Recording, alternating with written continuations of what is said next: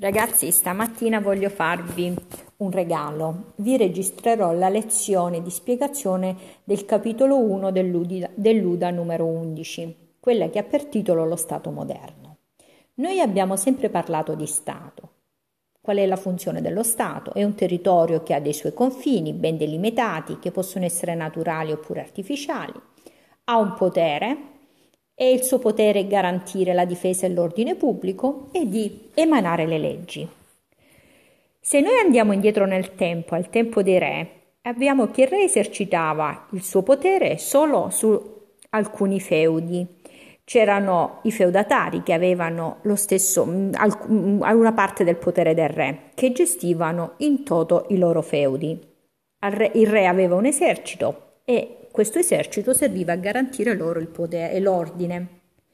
In questo periodo, nel periodo dei re, nel periodo di storia in cui stiamo parlando, nacquero le truppe mercenarie che avevano il compito di difendere il territorio del feudatario sotto il pagamento di un salario. Quindi cosa poteva succedere? Che da un giorno all'altro queste truppe mercenarie si vedevano aumentato il salario e cambiavano feudatario e quindi lasciavano nei guai il proprio feudatario. In questo periodo quindi capite benissimo se si dovevano pagare le truppe mercenarie come il costo delle guerre aumentava notevolmente. E per poter pagare questo costo delle, delle guerre, bisognava riscuotere le tasse. E chi era l'addetto a riscuotere le tasse? Erano i funzionari del re, i funzionari reali, che avevano il compito di amministrare la giustizia e di amministrare anche le terre.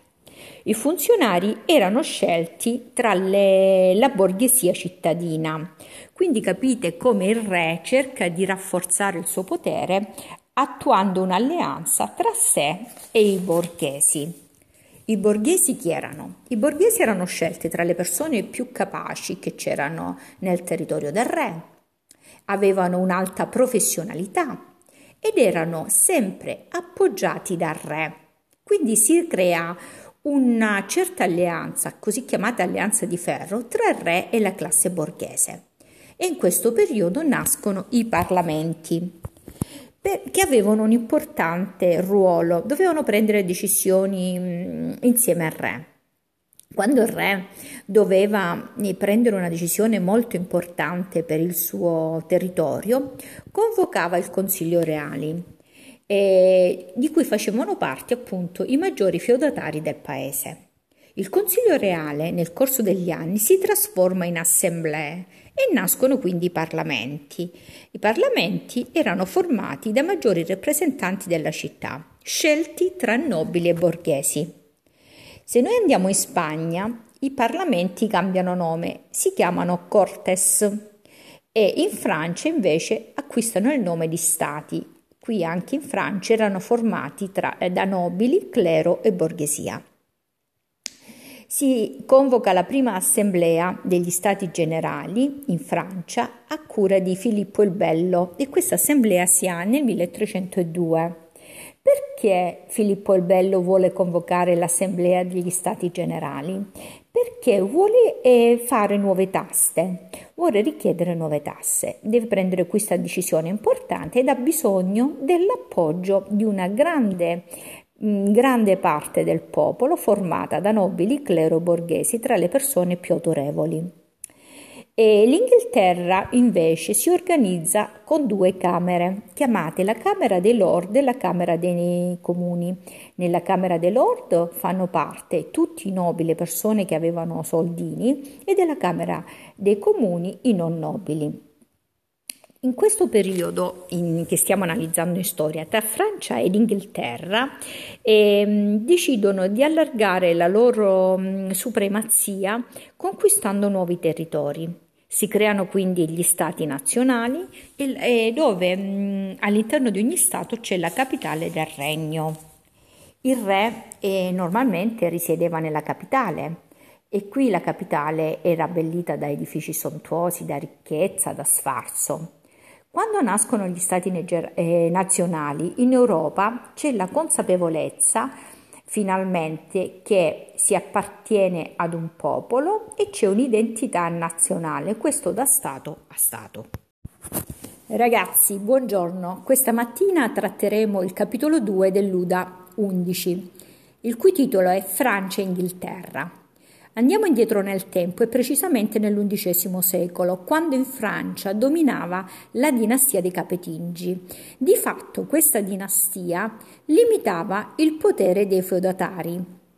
Quando nel 1180 sale al trono di Francia Filippo II Augusto, si prefigge, questo nuovo re, di continuare ciò che avevano fatto in precedenza i Capetingi, cioè vuole sconfiggere con le armi i, pot- i suoi feudatari che si opponevano al suo predominio. Perché vuole fare questo Filippo II Augusto? Perché vuole esercitare di fatto un potere sui suoi possedimenti. In Francia in questo periodo c'erano anche i duchi di Normandia, che in realtà non erano altro che i discendenti di Guglielmo il Conquistatore, che nel 1066 era il re d'Inghilterra. I duchi di Normandia erano dei vassalli del re di Francia ed erano anche imparentati col re d'Inghilterra. Se Filippo II Augusto voleva unificare l'impero, non poteva evitare così lo scontro con gli inglesi. In Inghilterra, in questo periodo, c'era eh, come re Giovanni senza terra, così chiamato perché non aveva una sua eredità, essendo l'ultimo genito, genito della dinastia, della sua casata, scusate. Lui si prefiggeva di riconquistare tutti i territori contesi al re di Filippo II e per far questo cosa fa? Giovanni senza terra si allea con Ottone IV e ottiene la simpatia di nobili e conti della Francia settentrionale. Nel 1214 si ha una guerra e Filippo sbaragliò le forze di re inglese a Bouvines gli inglesi scomparvero definitivamente dalla Francia. Filippo II Augusto regnò eh, quindi incontrastato sul proprio territorio francese e per Giovanni si aprì un periodo molto drammatico. Nel frattempo in Inghilterra i sovrani si prefiggevano di prendere nelle loro mani il potere, anche se i grandi nobili pretendevano di essere autonomi. Una volta che venne sconfitto Giovanni senza terra, i grandi nobili costrinsero il loro sovrano a concedere un documento. Questo avvenne nel 1215 e questo documento eh, si chiama la Magna Carta Libertatum in base a questo documento, il sovrano d'Inghilterra si impegnava a non concedere più le tasse senza l'approvazione dei nobili, a non fare imprigionare uomini innocenti, innocenti senza che questi fossero processati e a riconoscere alle città inglesi le libertà e le loro consuetudini. Il documento inoltre prevedeva 25 baroni che vigilassero per il rispetto di queste norme. Questo documento in realtà divenne poi quello che successivamente sarà il Parlamento, che limitava potere al re. La Magna Carta Libertatum si può considerare l'antenata delle moderne Costituzioni. Buongiorno ragazzi, stamattina tratteremo il capitolo 2 dell'Uda numero 11 il, cui titolo è Il nuovo ordine mondiale. Siamo nel giugno del 1945, è finito il secondo conflitto mondiale e gli stati, precisamente 51 stati, si incontrano per firmare la nascita dell'ONU. Qual è lo scopo di questo organismo? Lo scopo di questo organismo è quello di risolvere pacificamente le tensioni che ci sono in questo periodo tra i vari paesi che sono stati in guerra. Inoltre, questo, questo organismo si prefigge di aiutare i popoli a eliminare la povertà, le malattie e l'analfabetismo, che sono una conseguenza del secondo conflitto mondiale. Inoltre voleva questo organismo internazionale incoraggiare tutte le popolazioni nel rispetto dei diritti e delle libertà. Naturalmente questo organismo non è indipendente perché affinché questo organismo mh, abbia effettivo potere è necessario che tutti gli stati siano d'accordo. Quando eh, finì il secondo conflitto mondiale, le truppe ros- eh, russe occuparono i paesi dell'Europa orientale, l'Austria e le regioni orientali tedesche, mentre le truppe americane andarono ad occupare la parte occidentale. In questo modo si creano due grossi blocchi, il blocco occidentale, a cui capo ci sono gli Stati Uniti, e il blocco blocco orientale gestito dalla Russia. Questa de- situazione è descritta da Winston Churchill come cortina di ferro, perché da una parte eh, abbiamo le democrazie liberali di tipo capitalistico, dall'altra parte, dalla parte russa, abbiamo i partiti comunisti dell'economia, che sono rigidamente controllati si hanno quindi varie riunioni per dare un nuovo assetto politico. Una prima riunione si ha nel febbraio del 1945 ed è conosciuta come la riunione di Yalta. Una seconda nel luglio del 1945, quella di Potsdam. Una conferenza invece a Parigi si tenne nel 1946 tra il luglio ed ottobre. Durante tutte queste riunioni si stabilì che l'URSS avrebbe ottenuto come risarcimento del secondo conflitto mondiale i paesi baltici, precisamente la Polonia, la Finlandia e la Bessarabia. Stalin avrebbe ottenuto alcuni territori che erano del Giappone. La Polonia invece sarebbe dovuta essere risarcita dalla Germania, che le, le diede la Prussia, l'Alta Asdesia e la Pomerania. L'Italia dovette invece restituire a Grecia le isole del Dodecanneso, che, che erano sotto la sovranità dell'Albania e le colonie africane. La Germania in questo periodo venne divisa in quattro zone controllate precisamente da quattro eserciti, gli eserciti della Gran Bretagna, degli Stati Uniti, della Francia e dell'Unione Sovietica. In realtà i sovietici impedivano che in Germania arrivassero i rifornimenti americani, che erano stati previsti dal piano Marshall. E gli americani, per evitare questo, iniziarono a fare da ponte aereo. La Germania venne divisa in due stati, a ovest e a est. A ovest avevamo la Repubblica Federale Tedesca con capitale Bonn, mentre ad est la Repubblica Democratica Tedesca con capitale Berlino Est. Si creò quindi un muro che è rimasto sino agli anni Ottanta, il famosissimo muro di Berlino, e venne costruito tra il 49 e il 60. Durante questi anni, due miliardi di tedeschi dalla Germania comunista si trasferirono nella Germania dell'Ovest. Purtroppo nella notte tra il 12 e il 13 agosto del 61 venne appunto edificato questo muro, che è il simbolo della guerra fredda tra il blocco filoamericano e il blocco filo-sovietico. Nel 1949 i paesi sostenuti da Stati Uniti, aventi la Nato, aderirono al patto dei 12 paesi. Il patto veniva chiamato Patto Atlantico e si impegnavano con questo patto a difendersi reciprocamente. Al patto atlantico si oppose però il patto di Varsavia, di fede fede socialista.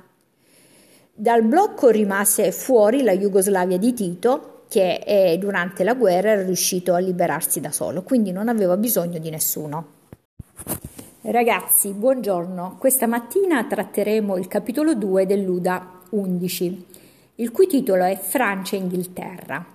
Andiamo indietro nel tempo e precisamente nell'undicesimo secolo, quando in Francia dominava la dinastia dei Capetingi. Di fatto questa dinastia limitava il potere dei feudatari.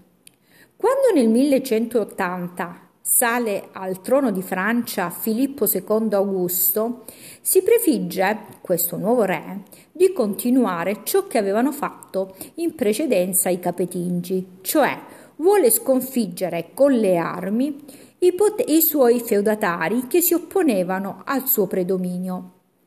Perché vuole fare questo Filippo II Augusto? Perché vuole esercitare di fatto un potere sui suoi possedimenti. In Francia in questo periodo c'erano anche i duchi di Normandia, che in realtà non erano altro che i discendenti di Guglielmo il Conquistatore, che nel 1066 era il re d'Inghilterra. I duchi di Normandia erano dei vassalli del re di Francia ed erano anche imparentati col re d'Inghilterra. Se Filippo II Augusto voleva unificare l'impero, non poteva evitare così lo scontro con gli inglesi. In Inghilterra, in questo periodo, c'era eh, come re Giovanni senza terra, così chiamato perché non aveva una sua eredità, essendo l'ultimo genito, genito della dinastia, della sua casata, scusate. Lui si prefiggeva di riconquistare tutti i territori contesi al re di Filippo II e per far questo cosa fa? Giovanni senza terra si allea con Ottone IV e ottiene la simpatia di nobili e conti della Francia settentrionale. Nel 1214 si ha una guerra e Filippo sbaragliò le forze di re inglese a Bouvines. Gli inglesi scomparvero definitivamente dalla Francia. Filippo II Augusto regnò eh, quindi incontrastato sul proprio territorio francese e per Giovanni si aprì un periodo molto drammatico.